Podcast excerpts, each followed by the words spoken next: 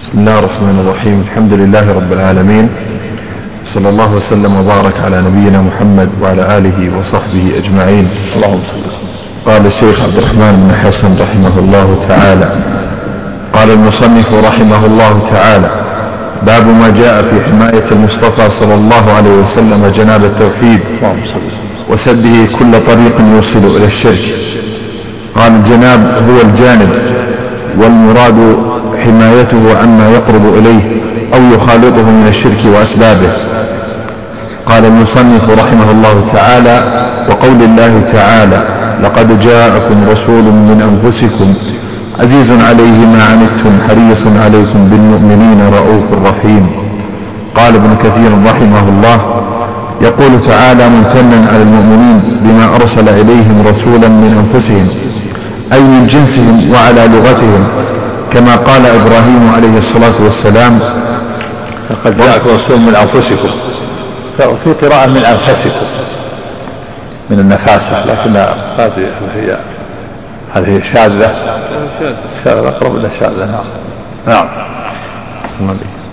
وقال وكما قال إبراهيم عليه الصلاة والسلام ربنا وابعث فيهم رسولا من أنف... ربنا وابعث فيهم رسولا منهم. وقال تعالى لقد من الله على المؤمنين إذ بعث فيهم رسولا من أنفسهم. وقال تعالى لقد جاءكم رسول من أنفسكم أي منكم. كما قال جعفر بن أبي طالب رضي الله عنه للنجاشي والمغيرة بن شعبة رضي الله عنه لرسول كسرى إن الله بعث فينا رسولا منا. كما قال كما قال أحسن الله عليك. كما قال جعفر بن أبي طالب نعم. للنجاشي والمغيرة بن شعبة رضي الله عنه لرسول كسرى إن الله بعث فينا رسولا منا نعرف نسبه وصفته ومدخله ومخرجه وصدقه وأمانته وذكر الحديث. وقال سفيان بن عيينة عن جعفر بن محمد عن أبيه في قوله تعالى لقد جاءكم رسول من أنفسكم قال لم يصبه شيء من ولادة الجاهلية. وقوله عزيز عليه ما عنتم أي يعز عليه الشيء الذي يعنت أمته. عنت عزيز يعني شاق عليه الذي يعنت أمته ويشق عليها. وأعظم شيء يعنت الأمة هو الشرك. فاقتضى ذلك أن حذر عليه الصلاة والسلام من الشرك وأسبابه وذرائه الموصلة إليه. أعظم ما يعنت الأمة ويشق عليها في الآخرة الشرك وأسبابه وذرائعه فاقتضى هذا أن يكون عليه الصلاة والسلام يبالغ في التحذير من الشرك وأسبابه وذرائعه الموصلة إليه. نعم. يعنت بالتشديد أحسن عليك نعم. هذا يشق نعم. أحسن عليك قال أن يعز عليه الشيء الذي يعنت أمته ويشق عليها. ولهذا جاء في الحديث المروي من طرق عنه أنه قال بعثت بالحنيفية السمحة وفي الصحيح إن هذا الدين يسر وشريعته كلها سمحة سهلة كاملة يسيرة على من يسر الله عليه.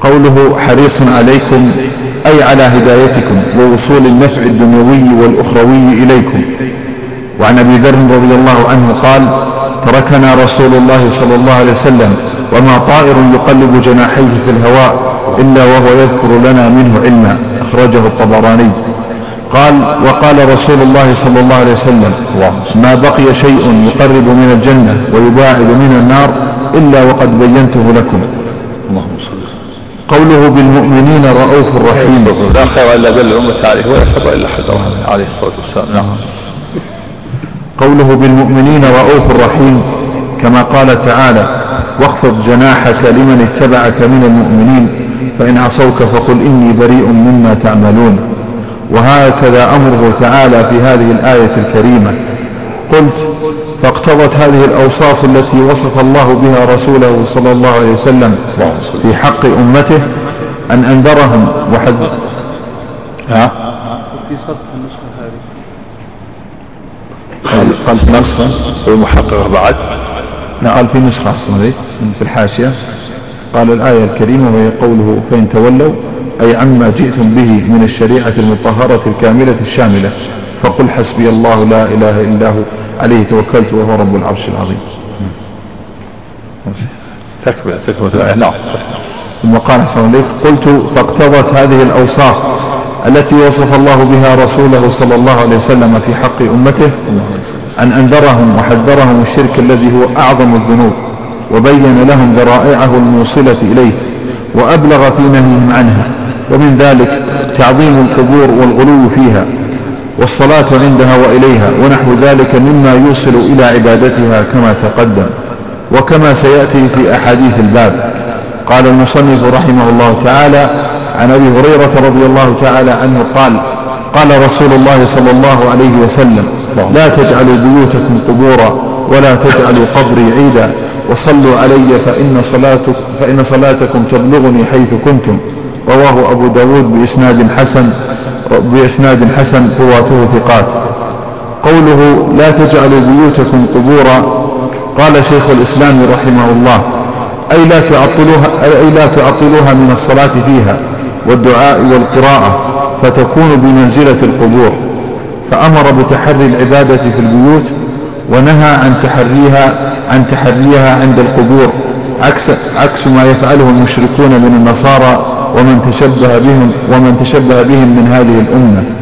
وفي الصحيحين عن ابن عمر رضي الله تعالى عنهما مرفوعا اجعلوا من صلاتكم في بيوتكم ولا تتخذوها قبورا. وفي صحيح مسلم عن ابن عمر رضي الله تعالى عنهما مرفوعا لا تجعلوا بيوتكم مقابر فإن الشيطان يفر من البيت الذي يسمع فإن الشيطان يفر من البيت الذي يسمع, يسمع سورة البقرة تقرأ فيه. شكرا. حديث أبي هريرة رضي الله عنه. لا من حديث ابن عمر كما ذكر المؤلف. أي حديث؟ من الشيطان يفر تجعل بيوت المقابر فإن الشيطان من البيت الذي يسمع فيه سورة البقرة تقرأ فيه. ذكر من حشي يقول من حديث أبي هريرة رضي الله عنه لا من حديث ابن عمر كما ذكر المؤلف. يراجع يراجع مستدى به نعم. قال قوله ولا تجعلوا قبري عيدا. قال شيخ الإسلام رحمه الله العيد اسم لما يعود من الاجتماع العام على وجه معتاد. عائد إما بعود السنة وإما بعود الأسبوع أو الشهر ونحو ذلك. وقال ابن القيم رحمه الله العيد ما يعتاد ما يعتاد مجيئه وقصده من زمان ومكان مأخوذ من المعاودة والاعتياد. فإذا كان اسما للمكان فهو المكان الذي يقصد فيه الاجتماع وانتيابه للعبادة أو لغيرها كما أن المسجد الحرام ومنى ومزدلفة وعرفة والمشاعر جعلها الله عيدا للحنفاء ومثابة كما جعل أيام التعبد فيها عيدا. وكان للمشركين أعياد زمانية ومكانية. فلما جاء الله بالإسلام أبطلها وعوض الحنفاء منها عيد الفطر وعيد النحر وأيام منى كما عوضهم عن أعياد المشركين المكانية الكعبة ومنى ومزدلفة وعرفة والمشاعر. قوله وصلوا علي فإن صلاتكم, فإن صلاتكم تبلغني حيث كنتم. بعض علماء البدعة تأول هذا الحديث. قال لا تجعلوا بيوتكم قبورا ولا قبر عيدا. يقول عكس. والعياذ بالله قال معنى ولا تجعلوا قبر عيدا يعني لا تقللوا الزيارة. تجعلوه كالعيد الذي لا يزار إلا في السنة مرة مرتين بل أكثر. أكثر من الزيارة. لا تجعلوه كالعيد الذي لا يزار إلا مرة مرتين في السنة بل أكثروا. هذا أمر بالإكثار الإكثار من الزيارة والإكثار من التكرار والترداد. حتى لا يكون كالعيد الذي لا يزار إلا مرة مرتين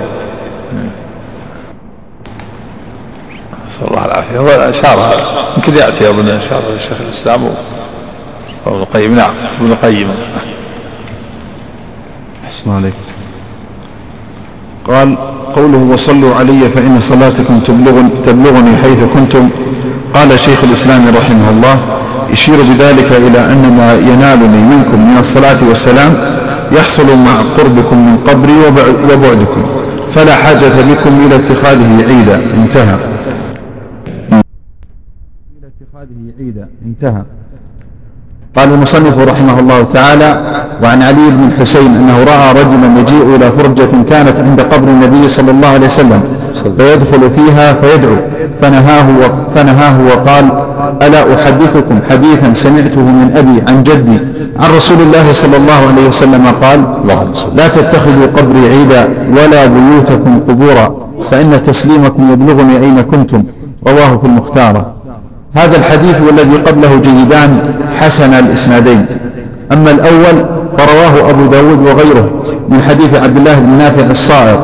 قال أخبرني ابن أبي ذئب عن سعيد المقبري عن أبي هريرة رضي الله عنه فذكره ورواته ثقات مشاهير لكن عبد الله بن نافع قال فيه أبو حاتم الرازي ليس بالحافظ تعرف وتنكر. وقال ابن معين هو ثقة. وقال أبو زرعة لا بأس به. قال شيخ الإسلام رحمه الله ومثل هذا إذا كان لحديثه شواهد علم أنه محفوظ وهذا له شواهد متعددة. وقال الحافظ محمد بن عبد الهادي هو حديث حسن جيد الإسناد وله شواهد كثيرة يرتقي بها إلى درجة الصحة. وأما الحديث الثاني فرواه أبو يعلى والقاضي إسماعيل والحافظ ضياء في المختارة. قال شيخ الإسلام رحمه الله فانظر هذه السنة كيف مخرجها, كيف مخرجها من أهل المدينة وأهل البيت الذين لهم من رسول الله صلى الله عليه وسلم قرب النسب وقرب الدار لأنهم إلى ذلك أحوج من غيرهم فكانوا له أضبط انتهى. وقال سعيد بن منصور في سننه حدثنا عبد العزيز بن محمد قال أخبرني سهيل بن أبي سهيل قال رآني الحسن بن الحسن بن علي بن أبي طالب رضي الله عنه عند القبر فناداني وهو في بيت فاطمة يتعشى فقال هلم إلي العشاء؟ فقلت لا أريده. هلم إلى العشاء. فقال هلم إلى العشاء؟ فقلت لا أريده. فقال ما لي رأيتك عند القبر؟ فقلت سلمت على النبي صلى الله عليه وسلم. فقال إذا دخلت المسجد فسلم. ثم قال إن رسول الله صلى الله عليه وسلم قال لا تتخذوا قبري عيدا ولا تتخذوا بيوتكم مقابر. وصلوا علي فإن صلاتكم تبلغني حيثما كنتم لعن الله اليهود والنصارى اتخذوا قبور أنبيائهم مساجد ما أنتم وما بال... ثم قال ما أنتم وما بالأندلس إلا سواء وما ومن ما أنتم ومن بالأندلس نعم. قال ما أنتم ومن بالأندلس إلا سواء وقال سعيد أيضا وعلي بن الحسين إيه؟ حصل خطأ. في المتن علي بن الحسين وفي سنة سعيد المنصور الحسن بن الحسن بن علي بن أبي طالب. هذه قصة ثانية. هذا الحسن بن الحسن ذاك علي بن الحسين هذاك علي بن الحسين. وهذا الحسن بن الحسن ابن عمه حسن نعم نعم. وقال سعيد أيضا حدثنا حبان بن علي قال حدثنا محمد بن عجلان عن أبي سعيد مولى هذا مرسل وهذا مرسل. يقول شيخ الإسلام مرسلان يشد احدهما الآخر. جيدا هذا مرسل مرسل حسن ومرسل. نعم عليك وقال سعيد أيضا حدثنا حبان بن علي قال حدثنا محمد بن عجلان عن أبي سعيد مولى المهري. قال مولى المهري المهري المهري. نعم قال عن أبي سعيد مولى المهري قال قال رسول الله صلى الله عليه وسلم لا تتخذوا بيتي عيدا ولا بيوتكم قبورا وصلوا علي فإن صلاتكم تبلغني. قال شيخ الإسلام رحمه الله فهذان المرسلان من هذين الوجهين المختلفين يدلان على ثبوت الحديث لا سيما وقد احتج به من أرسله. آه، ذلك هذان المرسلان. يعني مرسل الحسن ومرسل الحسين. نعم فهذان المرسلان من هذين الوجهين المختلفين يدلان على ثبوت الحديث. لا سيما وقد احتج به من أرسله وذلك يقتضي ثبوته عنده. هذا لو لم يروه من وجوه مسندة غير هذين. يعني المرسل مع مرسل يشد أحدهما الآخر ويصل الحجة هذا لو لم يكن في الباب غيرهما فكيف وفي الباب أحاديث مسندة يضاف إلى هذين المرسلين. نعم. قال شيخ الإسلام. نعم. قال شيخ الإسلام رحمه الله تعالى فهذان المرسلان فهذان المرسلان من هذين الوجهين المختلفين يدلان على ثبوت الحديث لا سيما وقد احتج به من أرسله وذلك يقتضي ثبوته عنده. هذا لو لم يروي هذا لو لم يروى من وجوه مسندة من وجوه مسندة غير هذين فكيف وقد تقدم مسندا؟ قوله عن علي بن حسين ها؟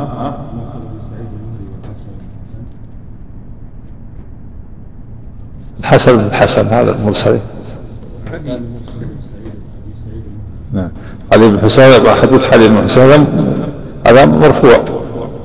إيه مسند هذا مسند إيه الثاني إيش؟ إيه هذا هو الثاني.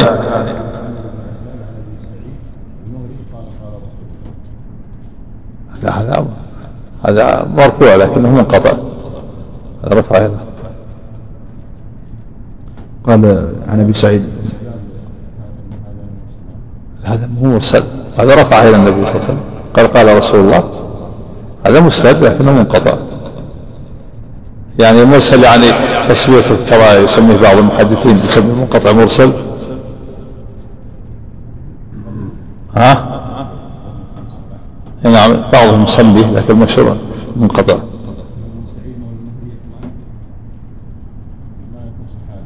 ها؟ إيه. نعم. حياكم الله. نعم. قال فيه في الحاشي مقبول من الثالثة ها؟ من هو؟ من الثالثة أبو سعيد مولى المهري إيه.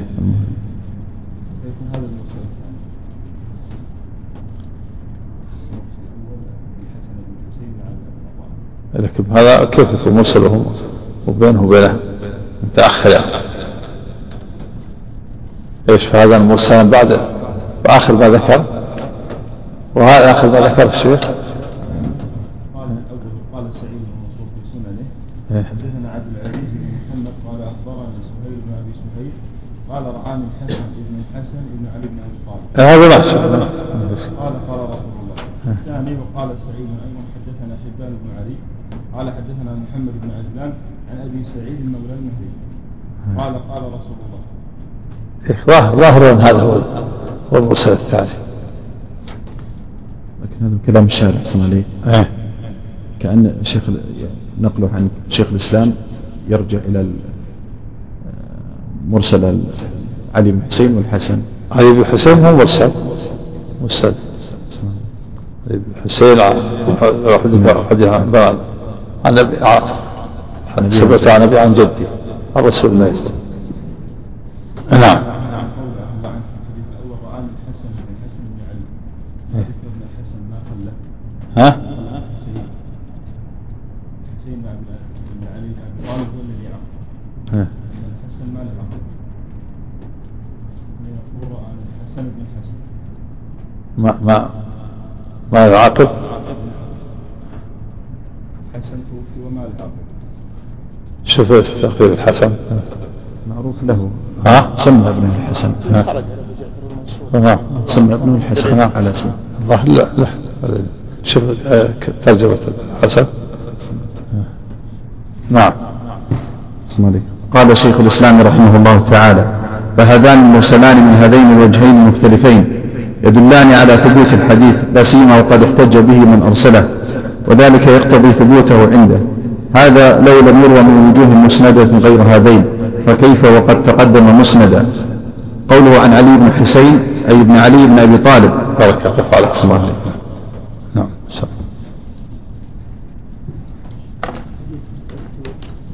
نعم نعم. والله مشهور الحديث ما ما أذكر يعني سنده. نعم. قال الحسن بن الحسن بن علي والد الذي قبله صدوق من الرابع والذي قبله الحسن بن الحسن بن الحسن بن علي بن أبي طالب. سيف. ثلاث سلسلة حسن بن حسن بن حسن كل واحد يسميها في ترجمة الحسن أيضا بن علي بن أبي طالب الهاشمي أبو محمد المدني طفل رسول الله صلى الله عليه وسلم وريحانة عن جده صلى الله عليه وسلم له ثلاثة عشر حديثا وأبيه وخاله إيه، هند كذا ذكر وعنه ابنه الحسن. نعم الحسن. واضح مشهور نعم. عليك يقول هذا السائل يقول فضيلة الشيخ السلام حفظكم الله ونفع بكم. السلام عليكم ورحمة الله وبركاته. وبعد السلام. عليكم فأني أحبكم في الله. حبكم الله. الله نعم. أحسن الله عليك. يقول ما هي آخر مدة نحر الهدي في الحج؟ ومن تأخر عن شهر ذي الحجة علما بأنه قادر فماذا عليه؟ ما هي إيش؟ ما هي آخر ما هي آخر مدة نحر الهدي في الحج. ومن تأخر عن شهر ذي الحجة علما بأنه قادر. فماذا عليه؟ أي من تأخر عن النحر. نحر الهدي؟ الذي ساقه أو الهدي هدي التمتع أو هدي القرآن؟ عليه السلام. إن كان هدي التمتع والقرآن فمدة أربعة أيام أو يوم العيد وثلاثة أيام بعده. هذه أيام نحر الهدايا والضحايا. وبعد ذلك ليس له مؤخر عن ذلك لكن لو لو أخره بعد ذلك فإنه يقضيه يقضيه مع التوبة إذا يستطيع. يقضيه كما تقضي الصلاة. أما إذا كان الهدي الذي يسوقه يساق كذلك الهدي الذي يساق يذبح يذبح يوم العيد كما فعل النبي صلى الله عليه وسلم. نعم. بسم الله الرحمن الرحيم الحمد لله رب العالمين صلى الله وسلم وبارك على نبينا محمد وعلى آله وصحبه أجمعين اللهم صل قال الشيخ عبد الرحمن بن حسن رحمه الله تعالى قوله عن علي بن الحسين أي ابن علي بن أبي طالب معروف بزين العابدين رضي الله عنه أفضل التابعين من أهل بيته وأعلمهم قال الزهري ما رأيت قرشيا أفضل منه مات سنة ثلاث وتسعين على الصحيح وأبوه الحسين سبط رسول الله صلى الله عليه وسلم وريحانته. قال من؟ قال ما رأيته قال الزهري ما رأيت قرشيا أفضل منه. نعم. معروف. رحمه الله بفضل وأمها علي بن حسين زين العابدين. أمه من بنات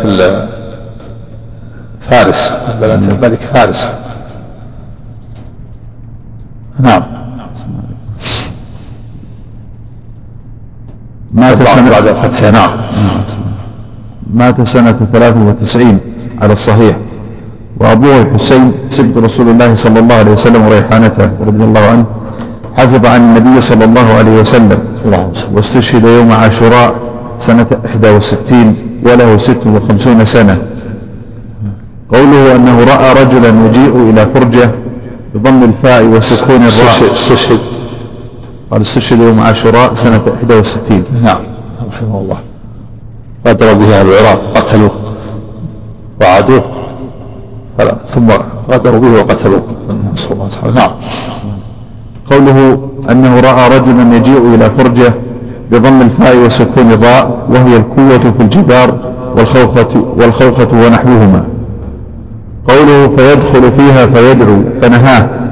هذا يدل على النهي هذا يدل على النهي عن قصد القبور والمشاهد لأجل الدعاء والصلاة عندها.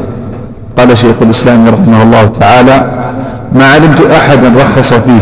هذا هذا الحسين اللي قتله المراء الحسين أبو الحسين نعم الحسين أبو نعم علي بن حسين زين العابدين. نعم. نعم. قال شيخ, شيخ الإسلام ما علمت أحدا رخص فيه لأن ذلك نوع من من اتخاذه عيدا. ويدل أيضا أن قصد القبر بالسلام إذا دخل المسجد ليصلي منهي عنه لأن ذلك لم يشرع. قال قال شيخ الإسلام. قال شيخ الإسلام رحمه الله ما علمت أحدا رخص فيه لأن ذلك نوع من اتخاذه عيدا. ويدل أيضا أن قصد القبر بالسلام إذا دخل المسجد ليصلي منهي عنه لأن ذلك لم يشرع. نعم. يعني لا يسأل كل كل ما دخل مسجد يزور قبر النبي صلى الله عليه وسلم وإنما هذا تارة وتارة. عند قدوم من السفر بعض الأحيان يقول كل ما دخل المسجد يزور ما كان يفعله السلف مثل ما يفعل بعض الناس كل ما دخل المسجد يروح أزور وسلم على النبي صلى الله عليه وسلم. السلف يفعلها تارة وتارة نعم. وكره مالك لأهل المدينة كلما دخل الإنسان المسجد أن يأتي قبر النبي صلى الله عليه وسلم. لأن السلف لم يكونوا يفعلون ذلك. قال ولن يصلح آخر هذه الأمة إلا ما أصلح أولها. وكان الصحابة والتابعون رضي الله عنهم يأتون إلى مسجد النبي صلى الله عليه وسلم. فيصلون فإذا قضوا الصلاة قعدوا أو خرجوا ولم يكونوا يأتون القبر بالسلام. لعلمهم أن الصلاة والسلام عليه في الصلاة أكمل وأفضل. اللهم صل وسلم. وأما دخولهم عند قبره للصلاة والسلام عليه هناك أو الصلاة أو الدعاء فلم يشرعه لهم بل نهاهم في قوله لا تتخذوا قبري عيدا. وأما وأما أما دخولهم؟ وأما دخولهم عند قبره بالصلاة والسلام عليه هناك أو الصلاة أو الدعاء فلم يشرعه لهم. بل نهاهم في قوله لا تتخذوا قبري عيدا وصلوا علي فإن صلاتكم تبلغني. فبين أن الصلاة تصل إليه من بعد. وكذلك السلام. ولعن من اتخذ قبور الأنبياء مساجد. وكانت الحجرة في زمانهم يدخل إليها من الباب إذا كانت عائشة رضي الله عنها فيها. وبعد ذلك إلى أن بني الحائط الآخر. وهم مع ذلك التمكن من الوصول إلى قبره لا يدخلون إليه. لا لسلام ولا لصلاة ولا الدعاء لأنفسهم ولا لغيرهم ولا لسؤال عن حديث أو علم. ولا كان الشيطان يطمع فيهم حتى يسمعهم كلاما أو سلاما فيظنون أنه هو كلمهم وأفتاهم وبين لهم الأحاديث أو أنه قد رد عليهم السلام بصوت يسمع من خارج كما طمع الشيطان في غيرهم فأضلهم عند قبره وقبر غيره نعم. ما كان الشيطان يطمع فيهم لما أعطاهم الله من العلم والبصيرة والإيمان الراسخ. ولا كان الشيطان يطمع فيهم. لأنهم على الهدى وعلى الاستقامة بخلاف المتأخرين. ضعف العلم وضعف البصيرة وصار الشيطان يطمع فيهم. ويستولي الشيطان الشياطين لها لها تسلط على ضعفاء الإيمان والبصيرة. فتجد بعض الناس الآن بعض بعض الصوفية وغيرهم يستحوذ عليهم الشيطان. بعض القبوريين يأتي الشيطان إليه ويكلمه من داخل القبر يسمع الصوت وقد يمد له كف ويسلم عليه وقد ينشق القبر كما ذكر شيخ الإسلام ويخرج الشيطان على صورة الميت ويسلم عليه ويصافحه ويشجعه ويقول أنا فلان إذا احتجت شيء فادعني الشيطان يستولي على ضعف البصر أما الصحابة ما كانت تطرأ الشياطين فيهم لما أعطاهم من العلم والبصيرة والثبات. أما من بعدهم فإن الشياطين تسلط عليهم وتطمع فيهم وتضلهم تغريهم بالشرك يسمعون الصوت كما كما كان في العزة يسمع منها الصوت لتعبد.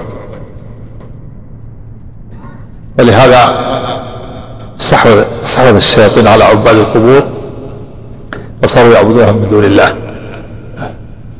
ويذبحون لهم وينذرونهم وينذرون لهم. نسأل الله السلامة والعافية. ويسرهم قضاء الحاجات وتفيد الكربات. الشيخ محمد حمد الفقي يقول من ذلك الحكاية المفتراه المنسوبة إلى الشيخ أحمد الرفاعي وأنه طلب من النبي صلى الله عليه وسلم مد يده ليقبلها ففعل وخرجت اليد فقبلها فانظر بالله كيف استطاعت شياطين الجن والإنس أن تلعب بعقول أولئك المخبولين المحرومين من كل علم وعقل ودين ولا حول ولا قوة إلا نعم. يتناقلون يتناقلون قصص قصص تناقل, أهل الشرك. فلان فلان فعل كذا وفلان فعل كذا. وفلان آه، جاء عند القبر فلان وقضت حاجة ويحكون قصص وأساطير وأباطيل. حتى يغرون الناس بالشرك ويشجعونهم على الشرك ويحثونهم على الشرك. كلها خرافات لا أصل لها. نعم مثل هذه القصة أنه أخرجه كف وأنه قبله. هذه يتناقلونها وكأنها عندهم من المسلمات ثابتة. عند الصوفية والمخرفين وعباد القبور. نعم. لكن عند غير القبر لو رأى أحد أهل العلم النبي صلى الله عليه وسلم في المنام وبين له حديث أو كذا. عند غير القبر وبدون السلام. العبرة بالقواعد المعروفة عندهم قواعد الحديث. ما إذا خالفت الرؤيا المنامية لا تعتبر. حتى لو رأى النبي صلى الله عليه وسلم وقال له قولا يخالف بين العلماء أن العمدة على على ما ثبت من سنته عليه الصلاة والسلام. نعم. ما حصلت الشيخ الإسلام؟ نعم. ما حصلت الشيخ الإسلام ما أدري نعم. قال كما طمع الشيطان في غيرهم فأضلهم عند قبره وقبر غيره حتى ظنوا أن أصحاب القبر حتى ظنوا أن صاحب القبر يأمرهم وينهاهم ويفتيهم ويحدثهم في الظاهر وأنه يخرج من القبر ويرونه خارجا من القبر ويظنون أن نفس أبدان الموتى خرجت تكلمهم وأن روح الميت تجسدت لهم فرأوها كما رآهم النبي صلى الله عليه وسلم ليلة المعراج. ليلة المعراج تجسدت أرواح الأنبياء. يعني الأرواح أخذت شكل الجسد رأى النبي صلى الله عليه آدم في السماء الأولى. ورأى يحيى في السماء الثانية مع عيسى. عيسى بروحه وبدنه مرفوع. ورأى إدريس في السماء الثالثة ويوسف في السماء الرابعة وهارون في السماء الخامسة وموسى في السماء السادسة وإبراهيم في السماء السابعة. أرواحهم. تجسدت أخذ شكل. شكل الجسد. نعم. كذلك من نعم. كذلك لما صلى بهم. كذلك نعم. هم ماتوا. نعم. حسن عليك قال والمقصود أن الصحابة لم يكونوا يعتادون الصلاة والسلام عليه عند قبره كما يفعله من بعدهم من الخلوف وإنما كان بعضهم يأتي من خارج فيسلم عليه إذا قدم من سفره. كما كان ابن عمر رضي الله عنهما يفعله. قال عبيد الله بن عمر عن نافع كان ابن عمر رضي الله عنهما إذا قدم من سفر أتى قبر النبي صلى الله عليه وسلم فقال السلام عليك يا رسول الله السلام عليك يا أبا بكر السلام عليك يا أبتاه.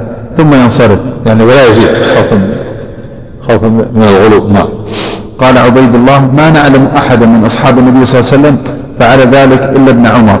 وهذا يدل على أنه لا يقف عند القبر للدعاء إذا سلم كما يفعله كثير. قال شيخ الإسلام رحمه الله لأن ذلك لم ينقل عن أحد من الصحابة فكان بدعة محضة. وفي المبسوط قال مالك رحمه الله لا أرى أن يقف عند قبر النبي صلى الله عليه وسلم ولكن يسلم ويمضي. ونص أحمد أنه يستقبل القبلة ويجعل الحجرة عن يساره لئلا يستدبره. وبالجملة. السرخسي علماء الحنفية. يعني أهل المذاهب كلهم نصوا على هذا أنه لا يشرع الإنسان أن يقف عند القبر للدعاء أنه يسلم ويصرف. لو يرى بالدعاء يستقبل القبلة. نعم. يكون السلام يعني مستقبل القبلة. لا السلام يسلم عليه ثم ينصرف إذا أراد يدعو الله يصرف. القبلة مكان آخر نعم. توجيه الإمام كلام الإمام أحمد صلى الله عليه نعم. قال ونص أحمد رحمه الله أنه يستقبل القبلة ويجعل الحجرة عن يساره لئلا يستدبره. إيه. يجعلها يعني يكون يجعلها عن يساره و يعني يكون عن يساره ويسلم ويكون مستقبل القبلة.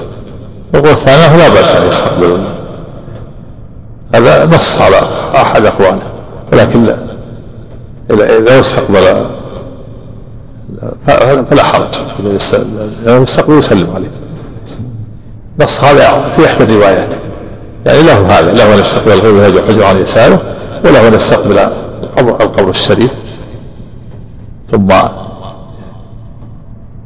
يتقدم جهة اليمين ويسلم على الصديق ثم يتقدم ويسلم على الفاروق وينصرف المهم إنه لا يقف بالدعاء السلام سواء يسلم واستدبر القبلة واستقبل الشريف. أو كما نص الإمام أحمد أو يجعل حجر على يساره ويستقبل القبلة.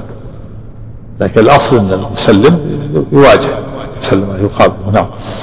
يسلم الآن. هو الآن يستقبل القبلة الآن. هو يريد إذا أراد الدعاء والصلاة استقبل القبلة. نعم. ما يدخل النبي صلى الله عليه وسلم في عموم دعاء للمؤمنين. عند زيارة قبورهم. دعاء له صلى الله عليه وسلم.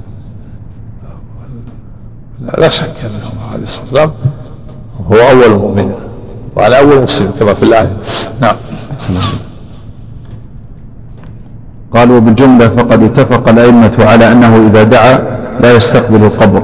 وتنازع. في الحديث الذي فطر وأنا وفي بعضها وأنا من المسلمين بعضها وأنا من المسلمين. نعم. نعم وش دعاء زيارة القبور سلم عليه وينصرف زيارة القبور وإذا راح القبور يقول السلام عليكم دار قوم مؤمنين أما إذا قال النبي يسلم عليه ويشهد له الرسالة لتبليغ الرسالة ويسأل ربه أن يجزيه خير ما يجزي نبينا عن أمته ثم يسلم على الصديق ويترحم عليه ثم يسلم على عمر ويترحم عليه وينصرف نعم. الله إيه ويجعل عن يجعل القبر عن يساره. ما يستدل يجعل عن يساره يجعلها عن يساره كما نص الإمام أحمد. نعم. القبر عن يساره وجه القبله هذا احد الروايتين. والقول الثاني أنه يستقبل يستقبل القبر ويستقبل القبله لأنه الآن يسلم. استقبال القبله هو للصلاه والدعاء. نعم. بسم الله قالوا بالجملة قد اتفق الأئمة على أنه إذا دعا لا يستقبل القبر وتنازعوا هل يستقبله عند السلام عليه أم لا. نعم. وفي الحديث دليل على تنازع هل يستقبل أو لا؟ والأقرب لا, لا بأس باستقبال القبر. وهذا الرواية عن أحمد أنه يجعله عن يساره. نعم. نعم. اسم عليك. لكن المهم أنه ما ما يطيل الوقوف ولا وإذا أراد الدعاء ينصرف ينصرف مستقبل القبلة نعم قالوا في الحديث دليل على منع شد الرحال إلى قبره صلى الله عليه وسلم وإلى غيره من القبور والمشاهد لأن ذلك من لأن ذلك من اتخاذها أعيادا بل من أعظم بل من أعظم أسباب الإشراك بأصحابها. إيش في الحديث؟ أحسن عليك. قالوا في الحديث دليل على منع شد الرحال إلى قبره صلى الله عليه وسلم وإلى غيره من القبور والمشاهد. لأن ذلك من اتخاذها أعيادا بل من أعظم أسباب الإشراك بأصحابها. وهذه هي المسألة التي فيها شيخ الإسلام رحمه الله. أعني من سافر لمجرد زيارة قبور الأنبياء والصالحين ونقل فيها اختلاف العلماء. فمن مبيح لذلك. وهذه المسألة. أحسن عليك. قالوا هذه المسألة التي أفتى فيها شيخ الإسلام أعني من سافر لمجرد زيارة قبور الأنبياء والصالحين ونقل فيها اختلاف العلماء فمن مبيح لذلك كالغزالي وأبي محمد المقدسي ومن مانع لذلك كابن بطة وابن عقيل وأبي محمد الجويني والقاضي عياض وهو قول الجمهور نص عليه مالك. ولم المانع عن قول الجمهور. وهذه المسألة لم تحن فيها شيخ الإسلام. مسألة شد الرحل لزيارة القبور. تحن فيها امتحان عظيم. رحمه الله. صارت فيها محنة. لا له وأوذي بسببها نعم. قال وهو قول الجمهور نص عليه مالك ولم يخالفه أحد من الأئمة. الحافظ بن حجر ذكر قال في في فتح الباري ومن أبشع ما نقل عن ابن تيمية مسألة شد الرحل. شد الرحل سمى من أبشع. لأن على طريقة المتأخرين يرون شد الرحل إلى زيارة القبور. شنعوا على شيخ الإسلام وأوذي بسببها. حتى قال الحافظ مع يعني الحافظ رحمه الله يعني قد لا قد لا يكون عند تحقيق في المسائل هذه. محدث طولة لكن في المسائل الاعتقادية. يعني ما ما يعتمد عليه في مثل هذه ولهذا قال من ابشع ما نقل عن ابن تيمية مساله جواء قوله بشد الرحل لزيارة القبور منعه من شد الرحل لزيارة القبور. علق عليه سماحة الشيخ بن المزرح الله قال ليس في هذا بشاعة ولله الحمد إنما هذا هو موافق للنصوص. نعم. نعم. نعم. نعم وفي دعوات بعد خرب الصواب. نعم. إيه. قال في إيش؟ في دعوة عبد الله عنك. إيه. شيخ الإسلام قال بالمنع. إيه. قال بالجواز عبد الله عنك. إيه هو هو الجواز هو الجواز ولكن لا أقول الصوت هذه مسألة معروف ما دلت عليه النصوص. رحمه الله أقول أظهر مذهب أهل السنة والجماعة رحمه الله ونشرها. صار صار إماما في هذا الاقتداء. أما كثير من المتأخرين وغيرهم ما عندهم تحقيق في هذا. نعم. قال وهو قول الجمهور نص عليه مالك ولم يخالفه أحد من الأئمة وهو الصواب لما في الصحيحين عن أبي سعيد رضي الله تعالى عنه عن النبي صلى الله عليه وسلم لا تشد الرحال إلا إلى ثلاثة مساجد المسجد الحرام ومسجد هذا والمسجد الأقصى. فدخل في النهي شدها لزيارة القبور والمشاهد فإما أن يكون نهيا وإما أن يكون نفيا. وجاء في رواية بصيغة النهي فتعين أن يكون للنهي. فدخل في النهي شدها. فدخل في النهي. فدخل في النهي شبه لزيارة القبور والمشاهد فإما أن يكون نهيا وإما أن يكون نفيا. نعم. وجاء في رواية بصيغة النهي فتعين أن يكون للنهي. هو النفي أبلغ. النفي أبلغ. نعم. ولهذا فهم منه الصحابة المنع كما في الموطأ والمسند والسنن عن بصرة بن أبي بصرة الغفاري أنه قال لأبي هريرة رضي الله عنه وقد أقبل من الطور لو أدركتك قبل أن تخرج إليه لما خرجت. سمعت رسول الله صلى الله عليه وسلم يقول لا تعمل المطي إلا إلى ثلاثة مساجد المسجد الحرام ومسجد هذا والمسجد الأقصى. نعم. يأتي. هذا في الحديث. لا تدخل المساكن ظلم انفسهم إلا أن تبكوا نعم. نهي. منهي عن نعم. وروى الإمام أحمد وعمرو بن شبه في أخبار المدينة بإسناد جيد عن قزعة قال أتيت ابن عمر أتيت ابن أتيت ابن عمر رضي الله عنهما فقلت إني أريد الطور فقال إنما تشد الرحال إلى ثلاثة مساجد المسجد الحرام ومسجد المدينة والمسجد الأقصى فدع عنك الطور ولا تأته. فابن عمر رضي الله عنهم وبصرة رضي الله عنهما بصرة بصرة نعم. قال ابن عمر وبصرة بن أبي بصرة رضي الله عنهما جعل الطور مما نهي عن شد الرحال إليه. لأن اللفظ الذي ذكراه في النهي عن شدها إلى غير الثلاثة مما يقصد به القربة فعلم أن المستثنى منه عام في المساجد وغيرها وأن النهي ليس خاصا بالمساجد. ولهذا نهي ولهذا نهي عن شد عن شدها إلى الطور مستدلين بهذا الحديث. والطور إنما إنما يسافر من يسافر إليه بفضيلة البقعة فإن الله سماه الوادي المقدس والبقعة المباركة وكلم كليمه موسى هناك وهذا هو الذي عليه الأئمة الأربعة وجمهور العلماء. والطور إنما أحسن قال والطور إنما يسافر من يسافر إليه بفضيلة البقعة فإن الله سماه الوادي المقدس والبقعة المباركة وكلم كليمه موسى هناك وهذا هو الذي عليه الأئمة الأربعة وجمهور العلماء.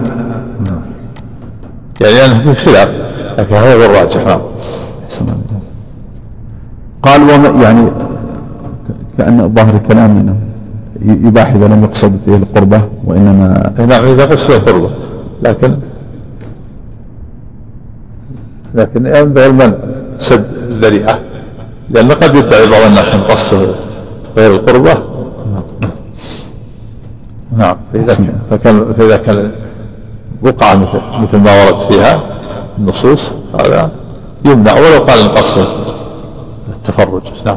أحسن عليك. قال ومن أراد رصد القول في ذلك والجواب عما يعارضه فعليه بما كتبه شيخ الإسلام مجيبا لابن الأخنائي فيما اعترض به على ما دلت عليه الأحاديث وأخذ به العلماء. وفي الجواب الباهر الذي نقل عنه ابن عبد الهادي رحمه الله تعالى وقياس الأولى لأن المفسدة في ذلك ظاهرة. وأما النهي عن زيارة غير المساجد الثلاثة فغاية ما فيها أنها لا مصلحة في ذلك توجب شد الرحال ولا مزية تدعو إليه. وأما النهي قال وأما النهي وأما النهي عن زيارة غير المساجد الثلاثة فغاية ما فيها أنها لا مصلحة في ذلك توجب شد الرحال ولا مزية تدعو إليه. وقد بسط القول في ذلك الحافظ محمد بن عبد الهادي في كتاب الصارم المنكي في رده على السبكي وذكر فيه علل الأحاديث الواردة في زيارة قبر النبي صلى الله عليه وسلم. وذكر هو وشيخ الإسلام رحمه الله أنه لا يصح منها حديث عن النبي صلى الله عليه وسلم ولا عن أحد من أصحابه مع أنها لا تدل على محل النزاع. إذ ليس فيها إلا مطلق الزيارة. وذلك لا ينكره أحد بدون شد الرحال. فيحمل على الزيارة الشرعية وذلك لا يمكنه. قال وذلك لا ينكره أحد بدون شد الرحال. كذا عندكم لا يمكنه. لا ينكره لا ينكره. نعم. إيه، وذلك لا يمكنه نعم. إيه. وذلك لا ينكره الحديث ما حج ولم زرني فقد جفاني من زارني في حياتي بعد الممات فكانما زارني في حياتي فهذا حديث ضعيف. يذكرونه. ضعيفة جدا وقال بعض أهل العلم موضوعة. من زارني وزار قبر أبي إبراهيم في عام واحد ظننت له على الله الجنة. وهذه هذه يتحلقون بها. كلها لا, لا تصح فهذه إيش؟ قال وذلك لا ينكره أحد بدون شد الرحال. نعم. فيحمل على الزيارة الشرعية التي ليس فيها شرك ولا بدعة. نعم. قوله رواه في المختارة المختارة كتاب جمع فيه مؤلفه إيش قبل لا ينكر السطر اللي قبل إيش؟ قال مع أنها لا تدل على محل النزاع ليس فيها إلا مطلق الزيارة. آه. وذلك لا ينكره أحد بدون شد الرحال. يعني الزيارة الزيارة ما تنكر الزيارة الشرعية بدون شد الرحل هذه سنة. قال النبي كنت لا تقرأ زيارة القبور فزوروها فإن تذكركم الآخرة لكن بدون سفر. أما بالسفر لا ما في عادة. لا تشد الرحال أما بدون سفر في البلد هذا سنة وقربة. تذكر الآخرة يرق القلب وفيها مصلحة الميت على والترحم عليه مشروع. لكن شد الرحل بالسفر هذا هو المنهي عنه. نعم. قال فيحمل على الزيارة الشرعية التي ليس فيها شرك ولا بدعة. قوله رواه في المختارة المختارة كتاب جمع فيه مؤلفه الأحاديث الجياد الزائدة على الصحيحين. ومؤلفه هو أبو عبد الله محمد بن عبد الواحد المقدسي الحافظ ضياء الدين الحنبلي أحد الأعلام. قال الذهبي أثنى عمره في هذا الشأن مع الدين المتين والورع والفضيلة التامة والإتقان.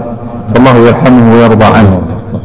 وقال شيخ الإسلام رحمه الله تصحيحه في مختارته خير من تصحيح الحاكم بلا ريب مات سنة ثلاث وأربعين وستمائة. رحمه الله. اختارته كذا نعم أو مختاراته في نسخة في مختارة نعم. نعم في نسخة. يعني في كتابه يسمى مختارة حديث انتقاها. نعم. قال قال المصنف رحمه الله فيه مسائل. الأولى تفسير آية براءة. الأولى إيش؟ قال لقد جاءكم رسول من أنفسكم عزيز عليه ما عليكم حريص عليكم. وأن النبي صلى الله عليه وسلم يشق على ما يشق على أمته. وأعظم ما يشق على أمه ويعنته هو الشرك. فاقتضى ذلك أن حذرهم من الشرك وأسبابه وذرائعه نعم. قال الثانية إبعاده أمته عن هذا الحمى غاية البعد. نعم. لأنه عليه الصلاة والسلام أكبر الناس نصحا ومحبة الخير لأمته. فيقتضي هذا أن يحذر من الشرك وأسبابه وذرائعه هو أنصح الناس للناس عليه الصلاة والسلام. قال الثالثة ذكر حرصه علينا ورأفته ورحمته صلى الله عليه وسلم. نعم. حريص عليكم إلى رؤوف رحيم نعم. يعني حريص على هدايتكم. وإيصال النفع الدنيا والأخرى إليكم بأي طريق. وأعظم النفع. ينفع الإنسان هو إبعاده عن أسباب الهلاك وهو الشرك وأسبابه نعم قال الرابعة نهيه عن زيارة قبره على وجه مخصوص مع أن زيارته من أفضل الأعمال. لا تجعل القبر عيدا لأنه خوفا من الوصول إلى الشرك سدا للذريعة قال إيش الثالث قال الرابعة. نهي عن زيارة قبره على وجه مخصوص مع أن زيارته من أفضل الأعمال؟ نعم. لا تجعل القبر عيدا تحذيرا سدا للذريعة. نعم. الخامسة نهي عن الإكثار من الزيارة؟ إيه، لا تجعل لا تجعل القبر عيدا يعني لا تكرروا. وتجعله كالعيد الذي يعتاد مجيئه وقصده نعم. قال السادسة حثه على النافلة في البيت. نعم. صلوا عليه فإن أيضا صلوا في بيوتكم فإن أفضل المرأة في بيته إلا مكتوبة. نعم. إيش؟ لا تجعلوا بيوتكم. لا. نعم. لا تجعلوا بيوتكم قبورا. يعني لا تعطلوها من الصلاة والقراءة فتكون بمثابة القبور. نعم. قال السابعة أنه متقرر عندهم أنه لا يصلى في المقبرة. لأن المقبرة ليست مكان للصلاة. فلهذا نهى عن جعلها البيوت مقابر. يعني لا تشبهها بالمقابر التي لا تصلى فيها. نعم. الثامنة تعليله ذلك بأن صلاة الرجل وسلامه عليه يبلغه وإن بعد فلا حاجة إلى ما يتوهمه من من أراد القرب. فإن صلاتكم تسليمكم يظهر حيث كنتم. نعم. ينقل عن شيخ الإسلام في الزيارة الآن متعذرة يعني بعد البناء والهجرة إلى القبر. لا يقول الشرك يعني الوصول يعني إلى القبر متعدد يعني الله تعالى استجاب دعاء. اللهم لا قبري وثنا يعبد. هذا الآن لم استجاب الله دعاء بمعنى أنه لا يستطيع أن يصل إلى الشرك المباشر. لكنهم وقعوا في من بعيد. دعوه عليه الصلاة والسلام. نعم. قال التاسعة كونه في البرزخ تعرض أعمال أمته في الصلاة. قال كونه صلى الله عليه وسلم في البرزخ تعرض أعمال أمته في الصلاة والسلام عليه. كونه في البرزخ إيه؟ كونه, في كونه صلى الله عليه وسلم في البرزخ تعرض أعمال أمته في الصلاة والسلام عليه. وهذه المسألة فيها خلاف. تعرض أعمالهم في الصلاة خاصة. تعرض أعمالهم في الصلاة خصصها في توريخ إيش كونه قال كونه صلى الله عليه وسلم في البرزخ تعرض أعمال أمته في الصلاة والسلام عليه. خاص خصصها بالصلاة والسلام عليه. أما بقية الأعمال فجاء فيها حديث ضعيفة لا تثبت ذكرها ابن القيم رحمه الله في النونية وفي غيرها بعضها. ذكر في هذا أثار جاء في هذا أثار أنه عليه الصلاة والسلام تعرض له أعمال أمته فيحمد الله على الحسن ويدعو للمسيء. وما أشبه ذلك لا لا تثبت والصواب أن هذا خوف الصلاة والسلام عليه فقط. قال ما من أحد في الحديث لما جاء في الحديث ما من أحد يسلم عليه إلا رد الله عليه رحمة فأرد عليه السلام. هذا خاص في الصلاة والسلام عليه. أما أعراض أعراض أعمال أمته فلا يثبت.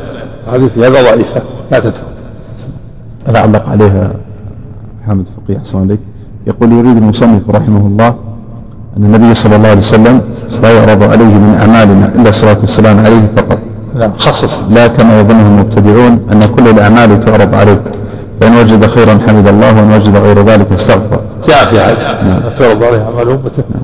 فإذا وجد حمد الله وجد غير نعم ثم نتكلم عن ضعف الحديث نعم. قال مستدلين على ذلك الحديث أوهم من بيت العنكبوت ومعرضين عن صحاح النصوص من كتاب السنة التي رواها البخاري ومسلم. إذا جاء في هذا آثار ذكره ابن القيم كثيرة بعضهم يتعلق بها فالصبر ضعيفة نعم. صبر نعم صبر نعم ها؟ إيش؟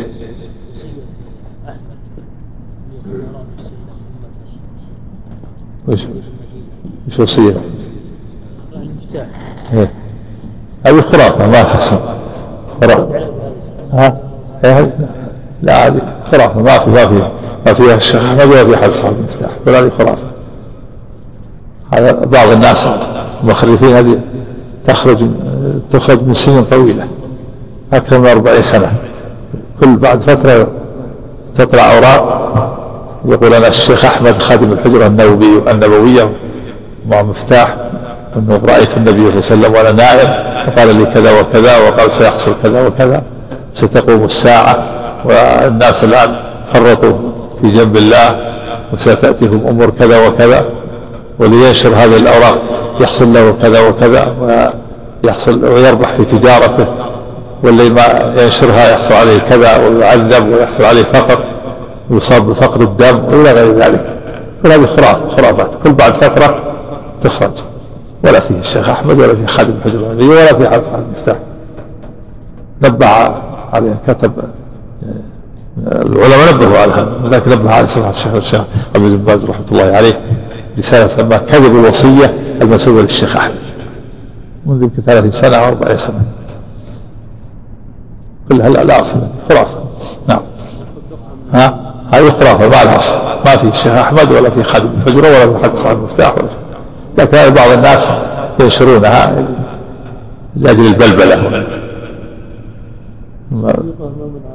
نعم يجب تمزقوا بالأبناء